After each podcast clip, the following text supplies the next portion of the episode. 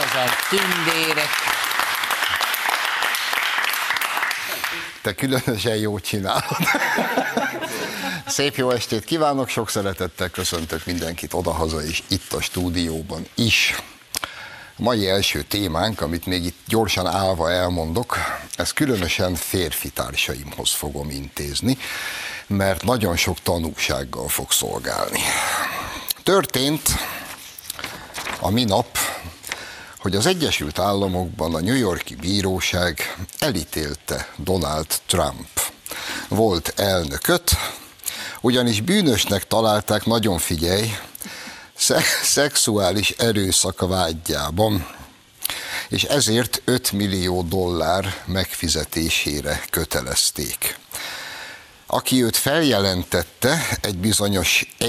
Jean Carroll újságírónő, aki bejelentette, hogy a 90-es évek közepén, mondom a 90-es évek közepén, Donald Trump, na most kapaszkodj meg a székedbe, a manhattani Bergdorf Goodman luxusáruház fehérnemű osztályán egy próbafülkében megerőszakolta. Na figyelj erősen, tehát próbáljuk összerakni. 27 évvel ezelőtt Trump fényes délben egy áruházban, ami tökig tele van, behurcol a fehérnemű osztályon egy nőt a próbafülkébe, és megerőszakolja. És a leányka nem tud sikoltozni. Valószínűleg azért, mert tele volt a szája. Na most, én amióta ezt elolvastam, meretten ülök otthon, és próbálom kitalálni, hogy ezt akkor hogy. Szóval, hogy miért várt a kis cuncimókus 27 évet, hogy 27 év elteltével fölkelt reggel, és azt mondta, engem megerőszakoltak. És elszaladt a bíróságra. Ott befogadták ezt a kis ügyet, és már el is ítélték az elnököt. Nekem meg nem tudott nem eszembe jutni a vicc, talán már hallottátok.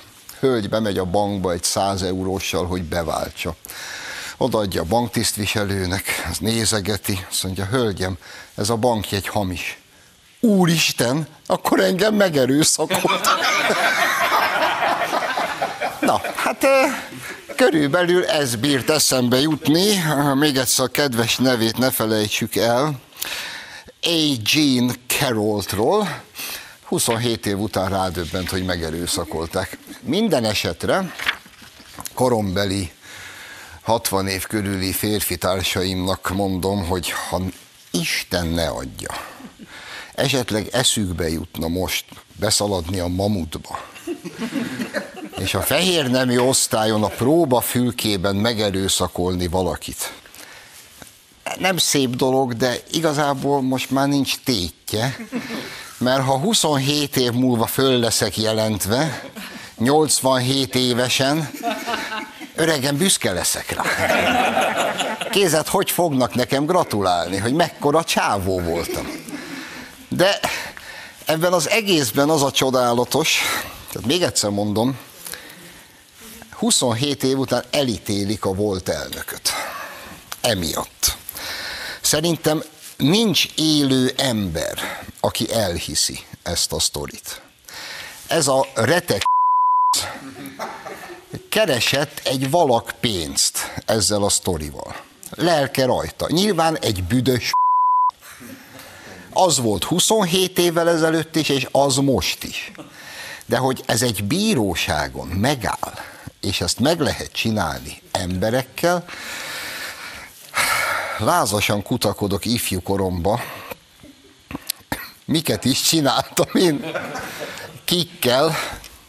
Most tényleg, most jönne valaki, hogy én a 90-es években megerőszakoltam, mit mondanék? Nem csináltam ilyet, de bárki előállhat vele, nem? És itt állnék, lenne nagy médiafesztivál, a Bayer erőszaktevő, és te állsz, és nem tudsz mit csinálni. ugyanakkor, ugyanebben az Egyesült Államokban, csak hogy nézzük meg az érem másik oldalát. Ugye zajlik folyamatosan a vizsgálat, a republikánusok vizsgálják Biden úr és kis családjának ügyeit. Most már ott tartunk, hogy nyilvánosságra hozták a Képviselőház Felügyeleti Bizottsága a Biden család körüli botrány legfrissebb fejleményeit. A testület közlése szerint Bidenék és üzleti partnereik több mint 20 céget alapítottak, és $10 millió több pénzt kaptak külföldi állampolgároktól Joe Biden alelnöksége idején 2009 és 2017 között, amikor Obama alelnöke volt, ez a bácsi. A kifizetések egy része a Biden család megvesztegetését célozta, közölte a bizottság. A testület elnöke James Comer szerdán egy 36 oldalas dokumentumot ismertetett az üggyel kapcsolatban, ami részletezi, hogy mely vállalatok hány millió dollárral gazdagodtak ebben a kis csalás és korrupciós sorozatban. Az ügy érdekessége, hogy mindegyik cég, amiről szó van, a Biden családhoz vagy üzleti partnereikhez köthető és tartozik. Ez egész bonyolult és látszólag szükségtelennek tűnő pénzügyi tranzakciókat pedig pusztán azért csinálták, ide-oda utalgatták a pénzeket, hogy eltitkolják, hogy ezek a pénzek honnan is származnak eredetileg.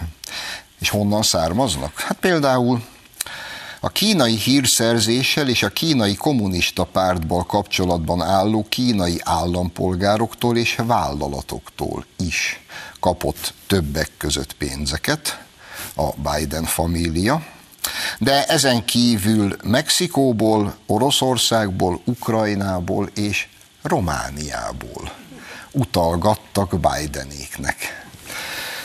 Hát egyfelől ugye nem vagyunk meglepve, másfelől senkinek ne legyen illúziója, a bíróság szerintem Biden bácsit, meg a fiát sose fogja elítélni. De Trumpot 27 évvel ezelőtt, nagy áruház, fehér nemű bolt, próbaterem, mekkora macerót valakit, főleg erőszakkal. A női próbatermek is akkorák, mint a férfi. Az ember örül, ha bemegy és le tud vetkőzni, nemhogy még valakit meg is ráadásul erőszakkal, hang nélkül. Hú te, hogy én hogy utálom ezeket. Igen, de Bogár Laci szokta mondani, hogy nincs valóság. A valóság az, amit elét tálal a média. És ezt tálalják, csinálják, és még egyszer mondom, szerintem nincs senki, aki elhiszi, de ez meg senkit nem érdekel.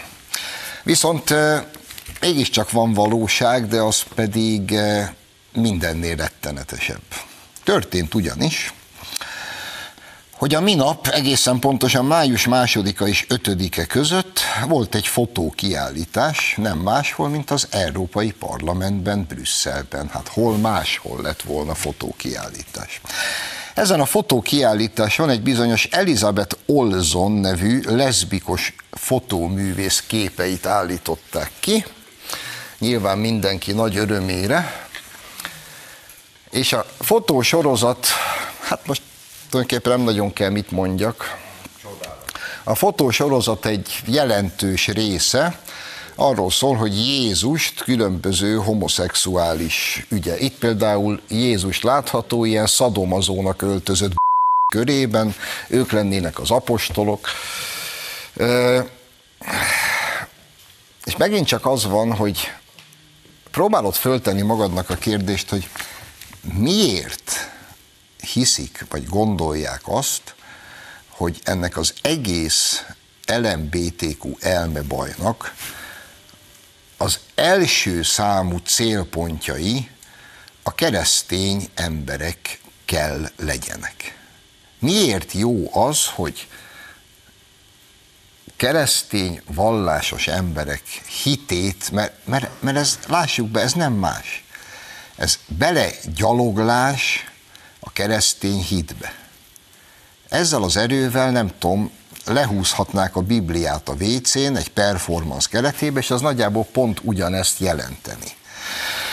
És megcsinálják, én pedig arra gondoltam, hogy ha ezek a fiúk, lányok igazán bátrak lennének, akkor nem ezt kéne csinálniuk szerintem, hanem például mondjuk csinálhatna ez az Elisabeth Ohlson egy fotósorozatot arról, hogy Mohamed prófétát veszik körül a tanítványai, akik mind a...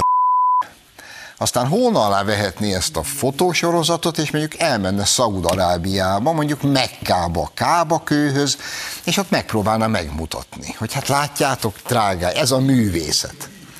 És aztán hazaküldenék kis csomagba a fejét, és miért? De miért minket kell provokálni?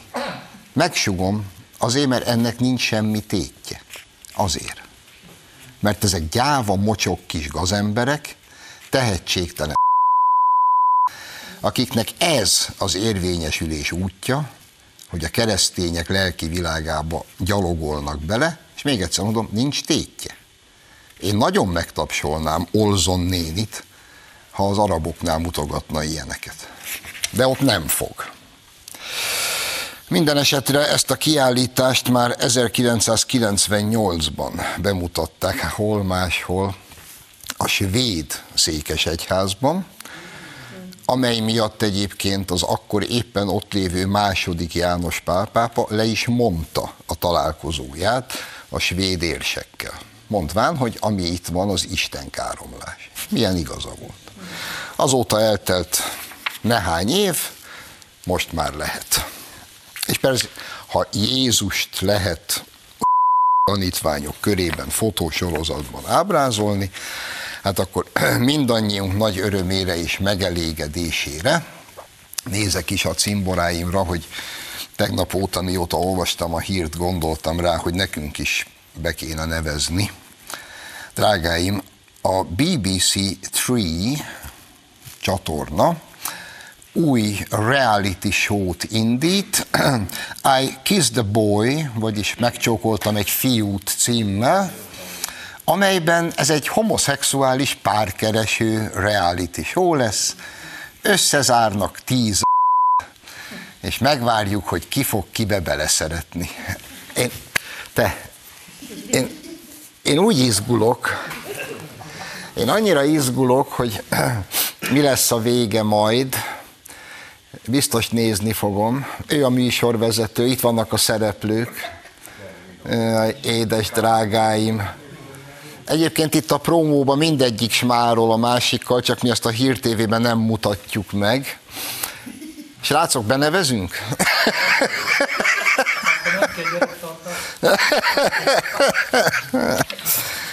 Ez annyira jó, érted? Ez a BBC-n fogják tolni. Na de hát... lelkük rajta. Mi ez ahhoz képest, hogy Németországban ehhez képest kisiskolás gyerekeknek mutogattak csókolózó férfi táncosokat. Tehát még egyszer mondom, egy általános iskola alsó tagozatában.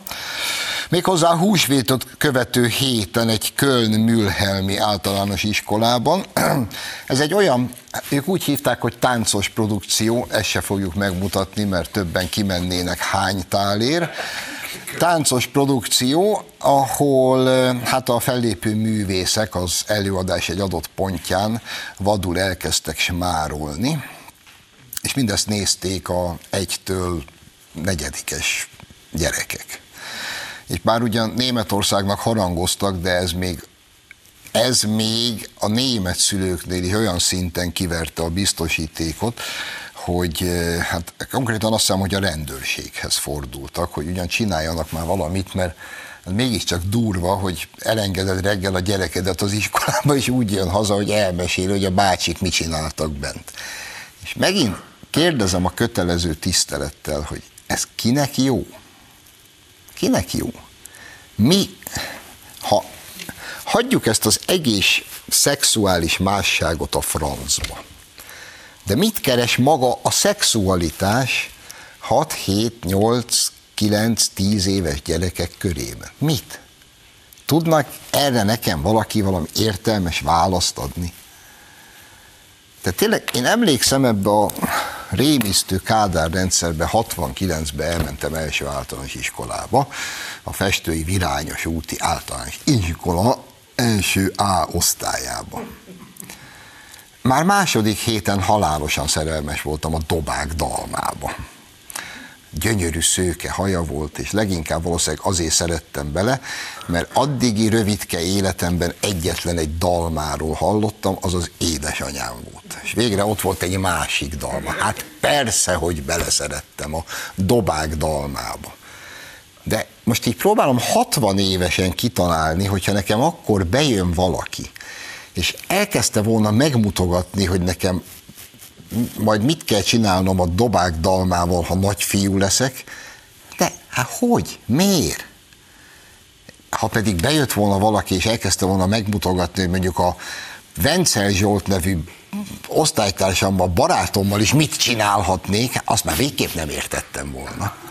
Valószínűleg bele is betegedtem volna. Viszont akkor ez senkinek nem jutott eszébe. 8-ban volt ilyen szexuális felvilágosítás, osztályfőnöki óra. Azt a Farkas doktor úr, az iskola orvos tartotta, külön a lányoknak, külön a fiúknak. Baj, bele haltunk, hogy megtudjuk, hogy a másik csapatnak miről mesélt. Próbáltuk a lányokból kihúzni, hogy náluk mit mondott, de nem mondták el. Én meg nem mondom el, hogy nekünk miről beszélt. De az 14 évesen, és nem volt benne semmi extrémitás. Ilyen viszonylag normális ügyekről ottan félig röhögcsélve eldumcsisztunk. Miért kell a kisgyerekeket bevonni a szexualitásba?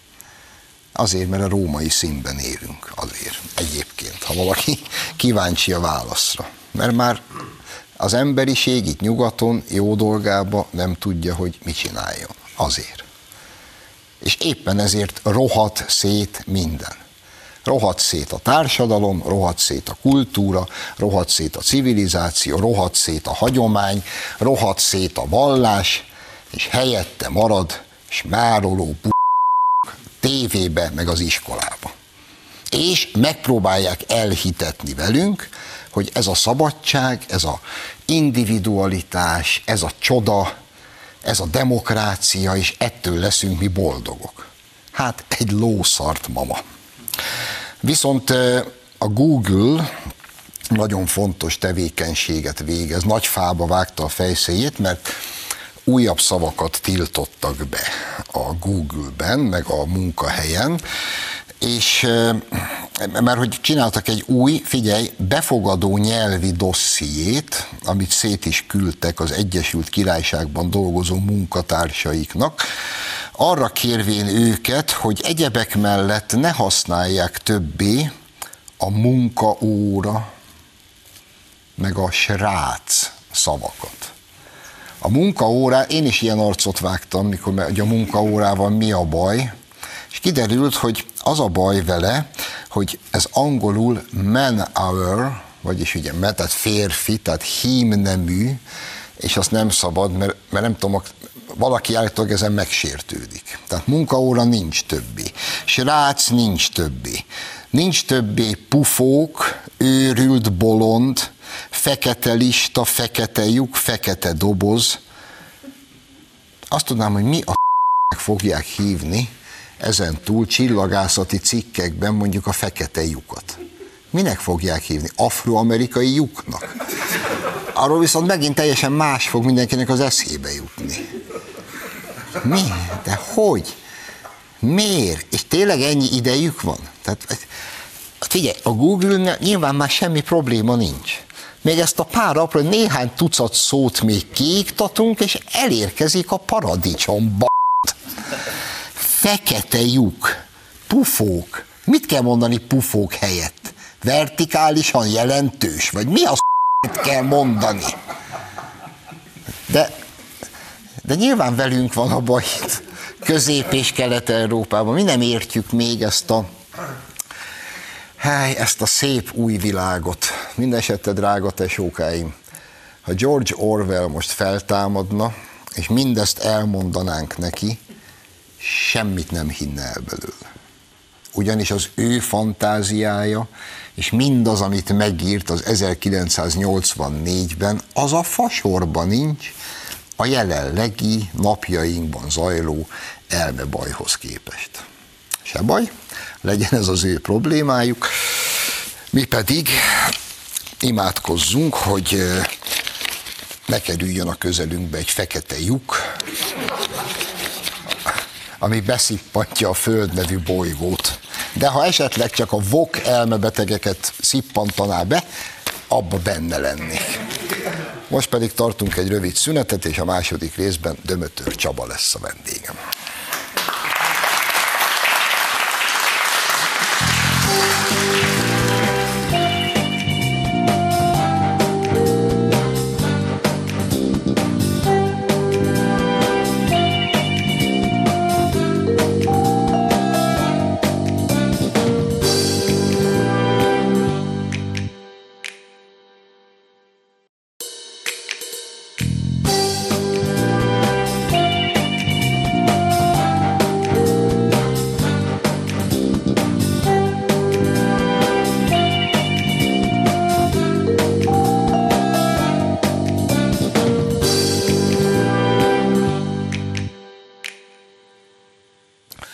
Folytatjuk az adást, vendégem tehát a stúdióban Dömötör Csaba, parlamenti államtitkár. Szervusz, köszönöm.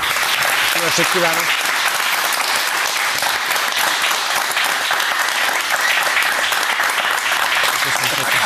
Köszönöm. Te, engem meg se tapsoltak.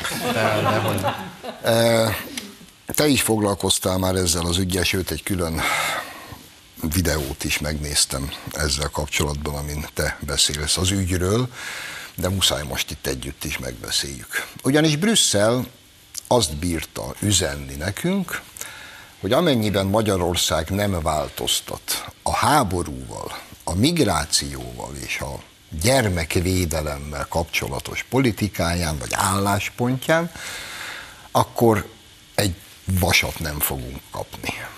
Én ezt úgy értelmezem, hogy ez Brüsszel öszödi beszéde. Ez maga a beismerő vallomás, nem?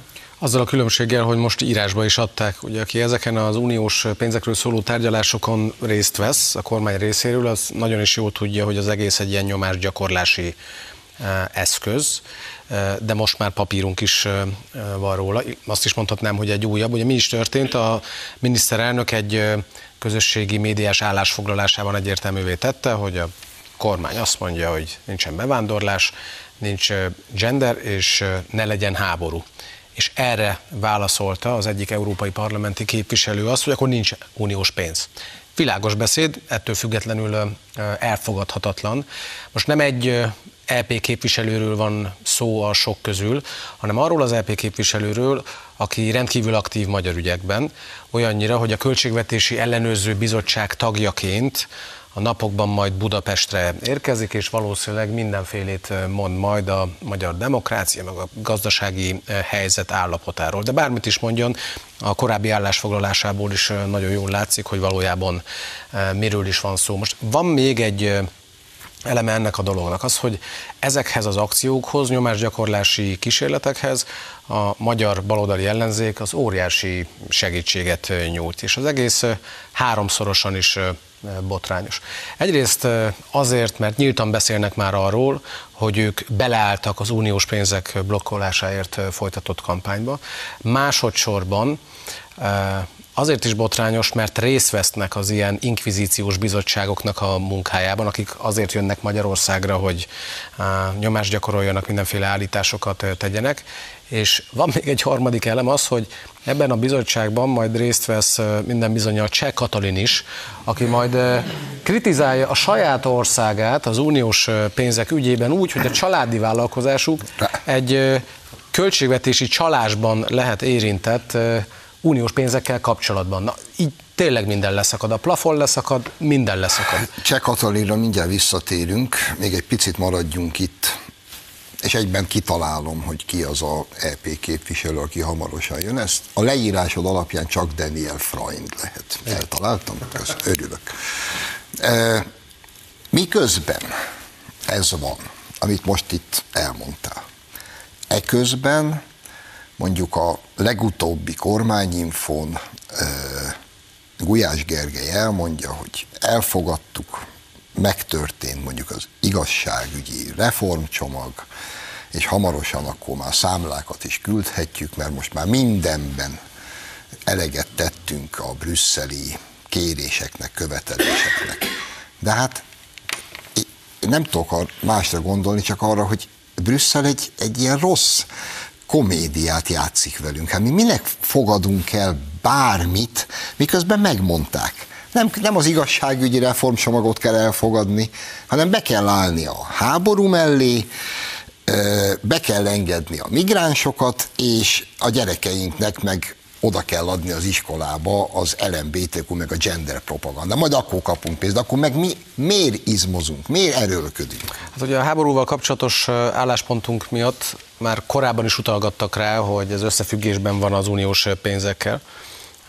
Jurová biztos asszony is azt mondta, hogy egyre jobban elő kéne venni Magyarországot a háborúval kapcsolatos álláspontja miatt, ami az országgyűlés döntéseit illeti, illetve a törvénymódosításokat. Csak ősszel 17 helyen módosítottuk a magyar törvényeket azért, mert azt mondták, hogy ha elfogadjuk ezt a javaslatot, akkor majd lesz megállapodás és lesznek uniós pénzek.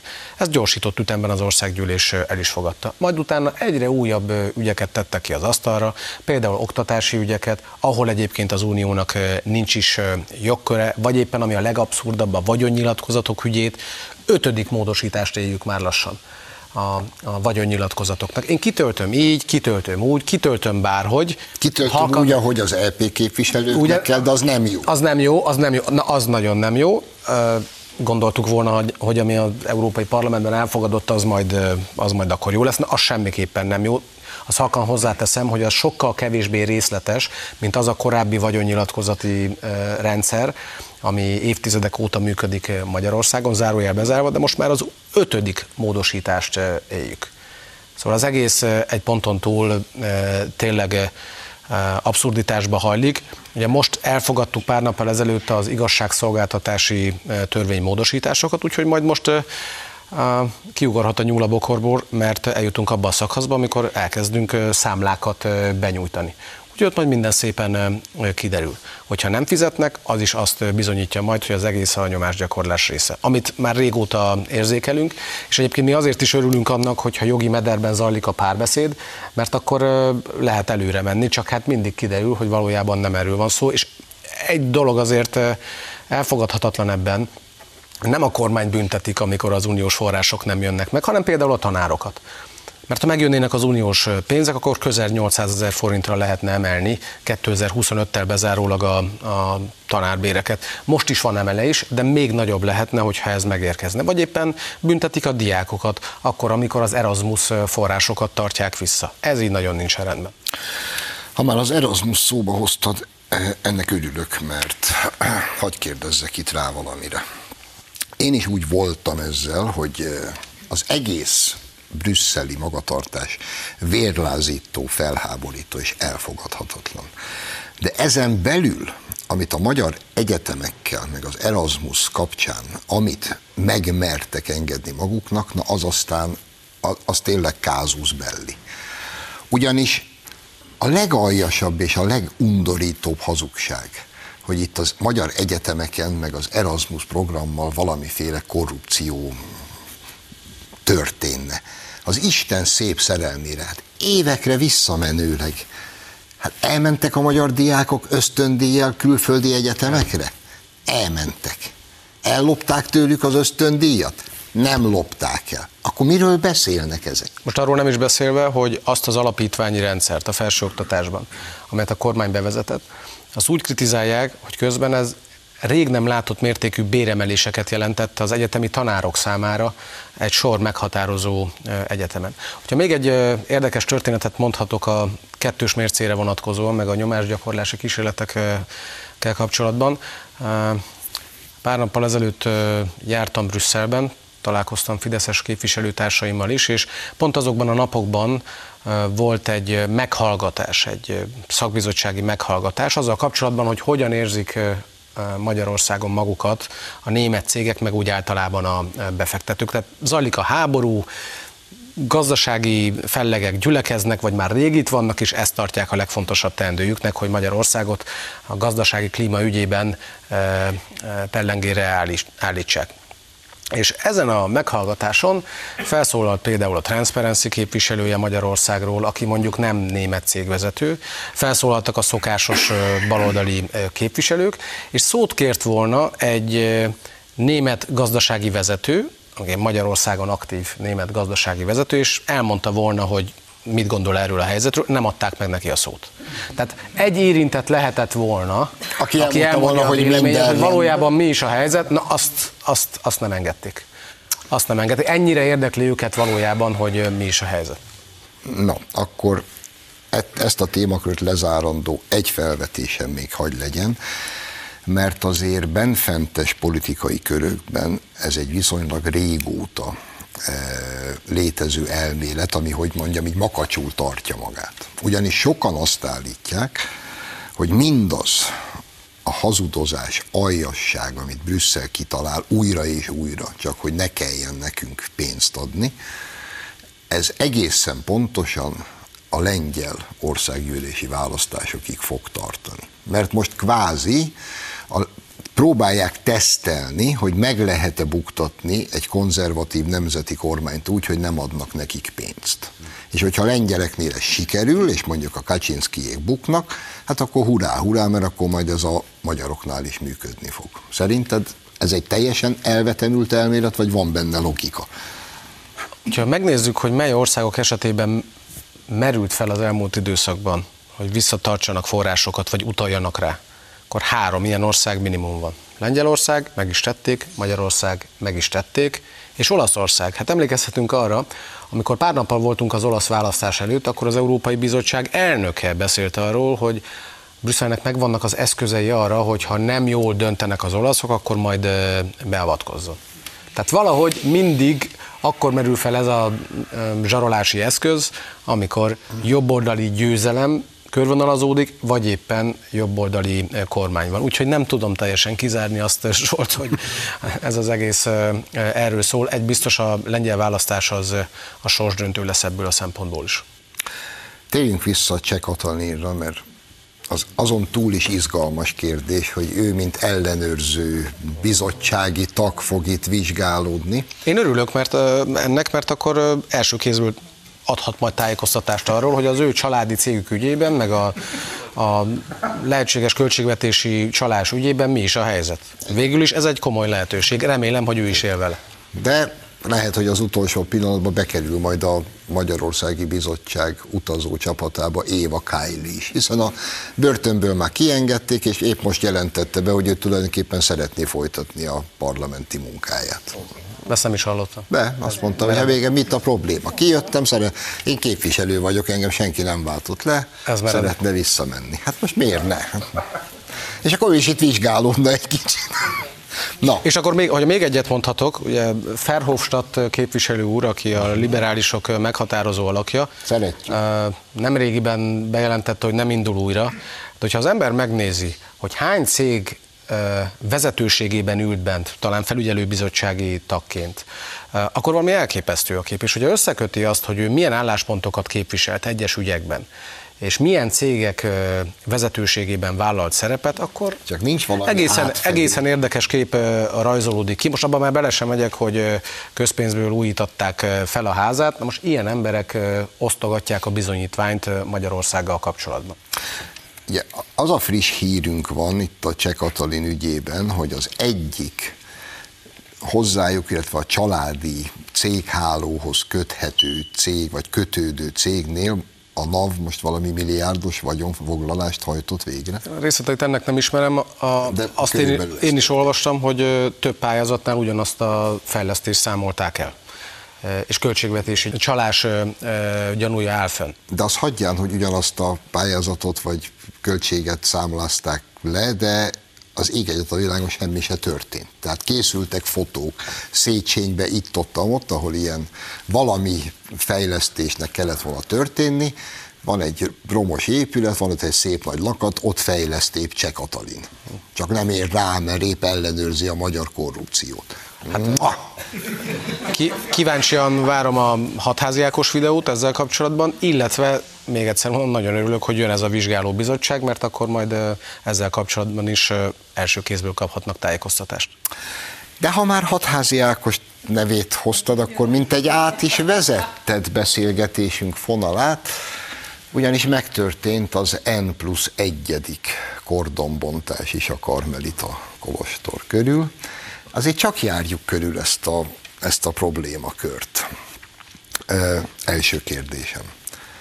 Szerinted tisztességes, becsületes ember csinál olyat, hogy kiskorúakat lögdös egy rendőrkordon elé?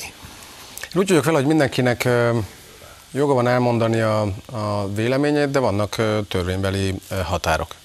Rendőrökkel szemben nem lépünk fel erőszakosan. Úgy általában nem lépünk fel erőszakosan senki ellen. Tehát miközben békés tüntetésről beszéltek, aki látta a felvételeket bő egy héttel ezelőttről, azért ott azt láthatta, hogy maszkban, tehát arcukat eltakarva jelentek meg, vagy fiatalok, vagy nem fiatalok, azt nehéz volt eldönteni, és rendkívül erőszakosan rángatták a kordont, építési terület kordonját, és folyamatosan provokálták a rendőröket. Tehát abba, hogy éppen mit tűznek az zászlójukra, bele sem menjünk, mert hol adózás, hol pedagógusok, hol sajtószabadság, tehát látszik, hogy itt nem egy ügy számít, itt nem a tanárok számítanak számukra, hanem az, hogy valamiféle új módszert bevezessenek Magyarországon. Úgyhogy megnézzük a nemzetközi példákat, akkor van jó pár példa ilyen módszerekre, és minthogy ezt akarnák behozni. Az, hogy az Antifa mozgalomnak, a nemzetközi radikális mozgalomnak már látszódnak magyarországi leágazásai,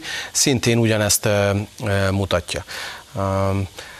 Azt azért láttuk, hogy, tehát, vagy inkább máshogy mondom, nézve ezeket a tüntetéseket, az ember hegyezi a fülét, hogy hát van-e valamilyen konkrét javaslat.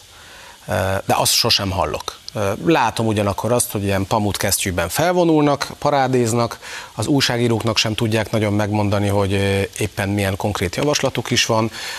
Máskor napoznak, az elmúlt napokban például ezt láttuk, mobiloztak, napoztak, harmadik alkalommal rázzák a kordont, negyedik alkalommal azt mondják az őket egyébként kérdezni merészelő újságíróknak, hogy ők csak élőben nyilatkoznak, aztán, hogyha élőben megy a kérdezés, akkor azt mondják, hogy ők csak stúdióban nyilatkoznak, majd, hogyha netalántán elmennek egy stúdióba, akkor meg nem válaszolnak a kérdésre, hanem kérdeznek az őket kérdező újságíróktól. Tudnék erről mesélni, nemrég volt nálunk az egyik deliknek. Tehát, hogy azt a nyegle stílust, amit egyébként látunk a parlamentben olyan gyakran, azt itt is próbálják meghonosítani, szívük jogat, tehát demokrácia van. Egy biztos, hogy nem véletlenül nem változtak az erőviszonyok egy évvel a választás után sem. Amíg ez az ellenzék csúcs teljesítménye, kordonrázás, pamutkesztyűs kordon, hurcolászás, illetve az újságírók sértegetése, addig szerintem túl nagy változásra nem tudnak számítani, de ennél talán fontosabb, hogy addig nem tudnak nagyobb változásra számítani, amíg a legfontosabb meghatározó kérdésekben nem változtatnak az álláspontjukon. A béke és a háború ügyében semmi változás, miközben ez volt a választás legerősebb üzenete, hogy a magyarok békét szeretnének, és nem csak a magyarok szeretnének békét, hogyha megnézzük a nemzetközi méréseket, a kormány megbízásából a századvég minden európai országban készített felmérést, az európai országok több mint 80%-a, európai állampolgárok több mint 80%-a béketárgyalásokat szeretne. Tehát nem mi vagyunk egyedül az álláspontunkkal, hanem a magyar ellenzék, illetve a brüsszeli döntéshozók túlnyomó többsége nem képviseli a saját állampolgárait. És amíg ebben nincsen változás, annak szerintem meg lesz a következménye a választásokon is. Igen, egy pillanatra még maradjunk a kordonnál, illetve a kordonbontásnál. Ugye itt van egy ilyen nagyívű szemantikai vita, mert ők azt állítják, hogy maga a kordon, ami ott a Honvéd főparancsnokság építési területét zárja el, hogy ez önmagában hazugság, mert az építési területet azt nem kell kordonnal körbevenni, mert ott igazából itt arról van szó, hogy a kormányzat, illetve a miniszterelnökséget védi ez a kordon. És hadd kérdezzem meg a kötelező tisztelettel, ha egyébként azt védi, akkor az... Hát miért nem próbálnak meg ezek a fiúk elugrani a Downing Street 10 elé? Azt nem tudják, mert ott van egy óriási kerítés évtizedek óta, de nem a bejáratnál, hanem az utca végén. Igen. Értem én, tehát ez a vagy a Fehérházban is megpróbálhatnának bemászni. Ez lett volna a tiszteletteljes kérésem, sokat vannak Amerikában, úgy látjuk. És amikor megkérdezik tőlük, hogy mit csináltak ott, egyikük megkapta ezt a kérdést, akkor ilyen lefagyás van. Hát és akkor lefagyás. De hogyha legközelebb ott járnak, valószínűleg fognak még, akkor nézzék meg, vagy inkább azt mondanám, hogy játszanak el gondolatban azzal, hogy mi lenne, hogyha ugyanezt csinálnák a Fehérház kerítésénél. Uh-huh. Vagy éppen egy nagykövetség épületénél ezt csinálnak. Meglepődnének a következményen, vagy nagyon is jól tudják, hogy mi lenne a következménye, nem véletlenül nem csinálják, csak a Karmelitánál. Igen, csak nem mindig a külföldi példákat hozzuk, mert egyébként a világon mindenhol, kormányzati épületek, miniszterelnökségek körül ilyen-olyan-amolyan védművek vannak emelve. Ez a világ legtermészetesebb dolga. De hát ha valaki kíváncsi, hogy hogy lehet védeni mondjuk egy nagykövetséget, akkor ugorjon már ki a szabadságtérre, azt nézze meg, hogy hogy néz ki a budapesti amerikai nagykövetség. Hát ott nem kordonok vannak, hát ott olyan kerítés van emelve, körbe, utcák lezárva, hogy elképesztő. Miért nem oda próbálnak bemászni egyszer ezek a helyes fiúk? Csak azért üdvözöljék a Pressmant. Egy ilyen délelőtt 10 órás kerítés-mászást javaslok az amerikai nagykövetségre, azt meglátjuk, mi lesz. De muszáj visszatérnem, már itten utaltál rá, de hetek óta, mióta ezt csinálják, mert most nem tudom hányadszor mennek neki a kordonnak. Én azóta próbálom kitalálni, hogy ők is pontosan kell, hogy tudják, hogy ezzel nem, hogy egy darab új szavazót nem fognak szerezni, hanem sokakat még azok közül is elrettentenek, akik esetleg tavaly rájuk szavaztak. De akkor miért csinálják? Hogy Gulyás Gergőt idézzem, hát ingyen senki nem lehet ennyire hülye. Hát... Ez tényleg az egyik legnagyobb kérdés, de azzal lehet összefüggésben, hogy milyen nagyságrendben kaptak pénzeket. Tehát, hogyha 4 milliárdnyi összeg áramlott be a választás idején Magyarországra, külföldről, tekintve, hogy más források, de uniós források ügyében viszont visszatartják őket, akkor azt alig ha kapják a két szép szemükért. És annak látjuk jeleit, hogy az a típusú pénzügyi támogatás, az fokozott nagyságrendben érkezik majd a következő hónapokban is. Lehet, hogy nagyobb nagyságrendben. Különböző csatornái vannak ennek. Csak Debrecenben van olyan civil szervezetnek mondott akciócsoport, amely több mint $2 millió kapott 2017 óta. Az 1 milliárd forint. Csak Debrecenben, csak egy. Ezek a nagyságrendek. Tehát, hogyha azt próbáljuk meg megfejteni, hogy miért csinálnak ilyen dolgokat, miért próbálnak meg nemzetközi viselkedés, politikai viselkedés mintákat behozni, miért képviselnek olyan álláspontot, amit egyébként a magyarok többsége nem oszt, akkor valahol szerintem itt van a válasz. Azért, mert ezt várják el tőlük. Az, hogy ez eredményes lesz-e vagy nem, hogyha rajtunk múlik, akkor nem. Meg hogyha a magyar társadalom normális többségén múlik, akkor sem. De akkor ez, amit elmondtál, értem, de ez azért generál még egyben, ahogy elnézem a műsoridőnket, egy utolsó kérdést. Oké, a megbízóik és a támogatóik szándékait manifestálják ezekkel az akciókkal. De a megbízók és a támogatók, akik ezt a nem kevés pénzt pumpálják ezekbe a politikai tömörülésekbe, meg magyarországi NGO-kba, ők nem jöttek még rá 12 év alatt, hogy ez nem vezet sehova? Hogy ezzel azt az egyetlen céljukat, ami van, hogy leváltsák ezt a kormányt, és a helyére ültessék a sajátjaikat. Így a büdös életben nem fogják elérni? Én azt tudomásul veszem, hogy nagy országoknak, vagy kisebb országoknak is Nyugat-Európában, máshol is vannak érdekeik. Tehát én azon nem lepődöm meg, hogy különböző módokon ezt próbálják érvényesíteni.